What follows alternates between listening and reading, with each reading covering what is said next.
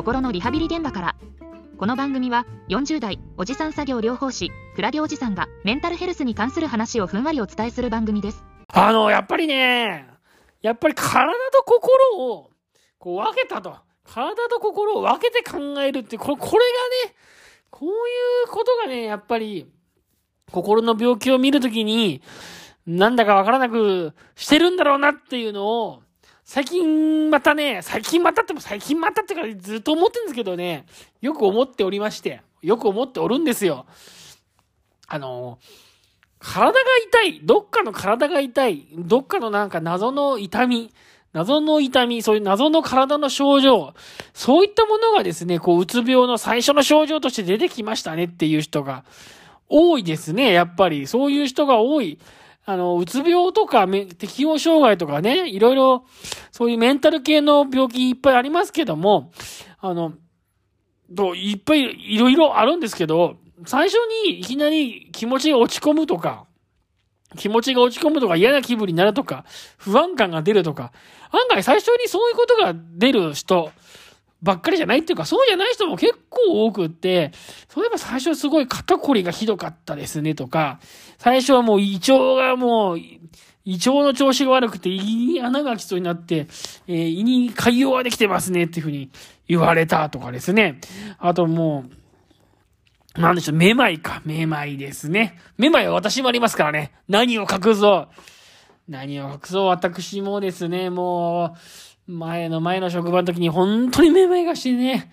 大変だった。めまいが。あの、あの、うちの職場でちょっと人員基準、施設基準をちょっと変えようとしてる時があって、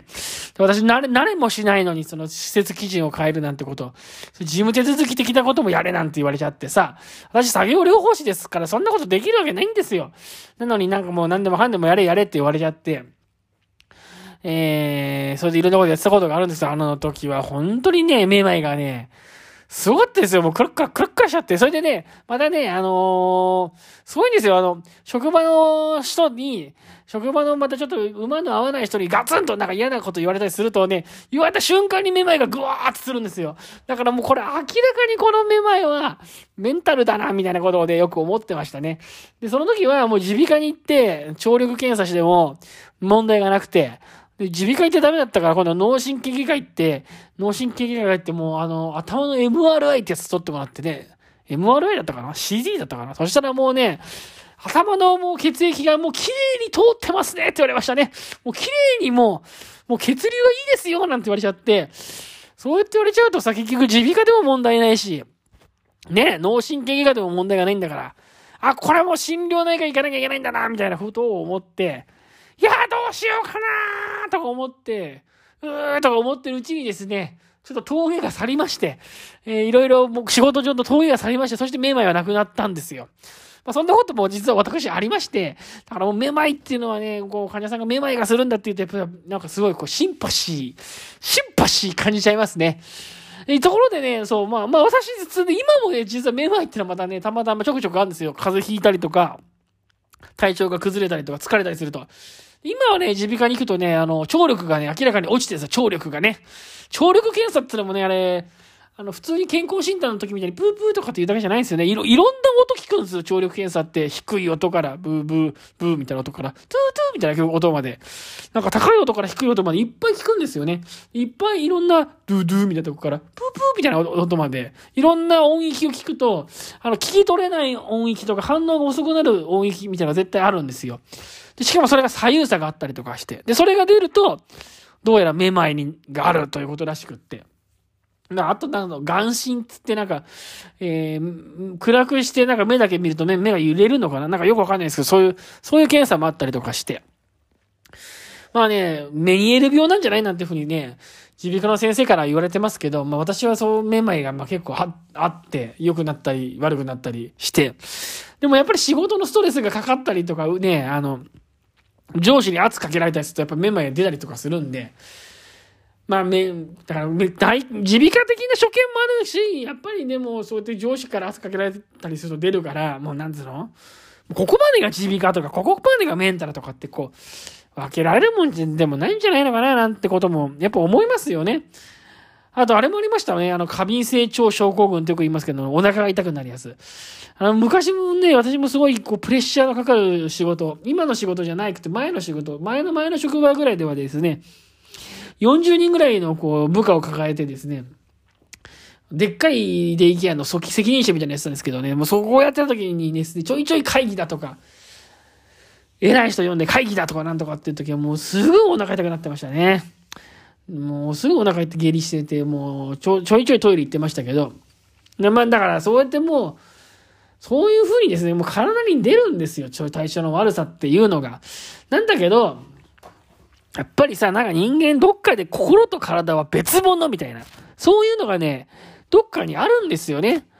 哲学を学んでいなくたって、このデカルトのこう、デカルトの発症した心身二元論っつうやつはさ、心身二元論ってやつはもう、もう色濃く人の頭の中に残ってて、心の問題は心の問題、体の問題は体の問題ってやっぱ、どうも思うから、体のその痛みが出たり、めまいが出たり、お腹が痛くなったり、胃に穴が開いたりっていろんなことがあっても、でもそれは、こう、気持ちの面で何かがあったんじゃないんじゃないかっていうふうに、やっぱり体が悪いだけなんじゃないかってやっぱ思う人ってやっぱすっごく多くて、やっぱりそう、そうなんだよ。その心身相関ってよく言うじゃん。心身相関で心と体が繋がってる。そういう考え方やっぱしないんですよね、みんなね。だから、体がすごい悲鳴上げてたら、それは体が悪いだけなんだみたいな風に思ったりする。でもやっぱりそういう、そのやっぱデカルト的な思考がね、やっぱデカルト的な思考ですよ。心と体を分けるっていう、そういう考え方がさ、やっぱなんかこう、精神疾患を早く見つけるのを拒んだりとかですね。あと、やっぱり心の病気っていうのを、やっぱ分かりづらくしてんじゃないかなーちゅうのをね、もうなんか最近つくづく、つくづく思っておりまして、この辺のさ、やっぱ体の不調この後の不調みたいなことについてどういう風にみんなと付き合っていこうかっていう風にしていけばいいのかななんていう風に思ったりします。で、まあいろいろ話しててさ、その、要は、あ、そういえばその、いろいろね、疲れてるっていう時にだよ。いろいろ疲れ、うん、なんていうの、体の不調がある時に、ことのことを、体の不調があった時のことを思い、思い出した時にね、あ、そういえば、心の方もいろいろ負担がかかってたなーっていう風にね、そういう風に振り返ってくれる人は、その体の痛みとか、体の不調っていうことと、心の、心の、その、負担感とか、そういうものをうまくこうつなげて、次は無理をしないようにやっていこうとか、そんな風にですね、振り返っていけるんですけど、やっぱり頭の中に、体は体、心は心っていう風にこう、バツッと、なんか心身二元論みたいなものが、なものがですね、バシッとこう入ってる人っていうのもいて、まあ、そういう方っていうのはね、結構ね、あの、うーん、なんつうのかな、いろいろ精神科で見てて、えー、関わってくるのが難しいなっつうのを思うんだよな、思うんだよ。結局、心の病気も自分で気づいて自分で治していくしか、ないからね。あとは薬飲むしかないから。でも薬飲むって言ってもう薬にも限界があってさ、考え方を変えるとか、働き方を変えるとか、生き方を変えるってのはもう薬じゃ、薬じゃできないね。薬じゃできないんだよ、そういうことは。だってもう、そういう段階に来てるからね。考え方変えましょう。働き方を変えましょう。ね。生き方を変えましょう。人生の目標というか、なんつうの？そういうのを変えてきましょうって。自分で自分を変えてきましょうっていう風にしていかなきゃいけないところが、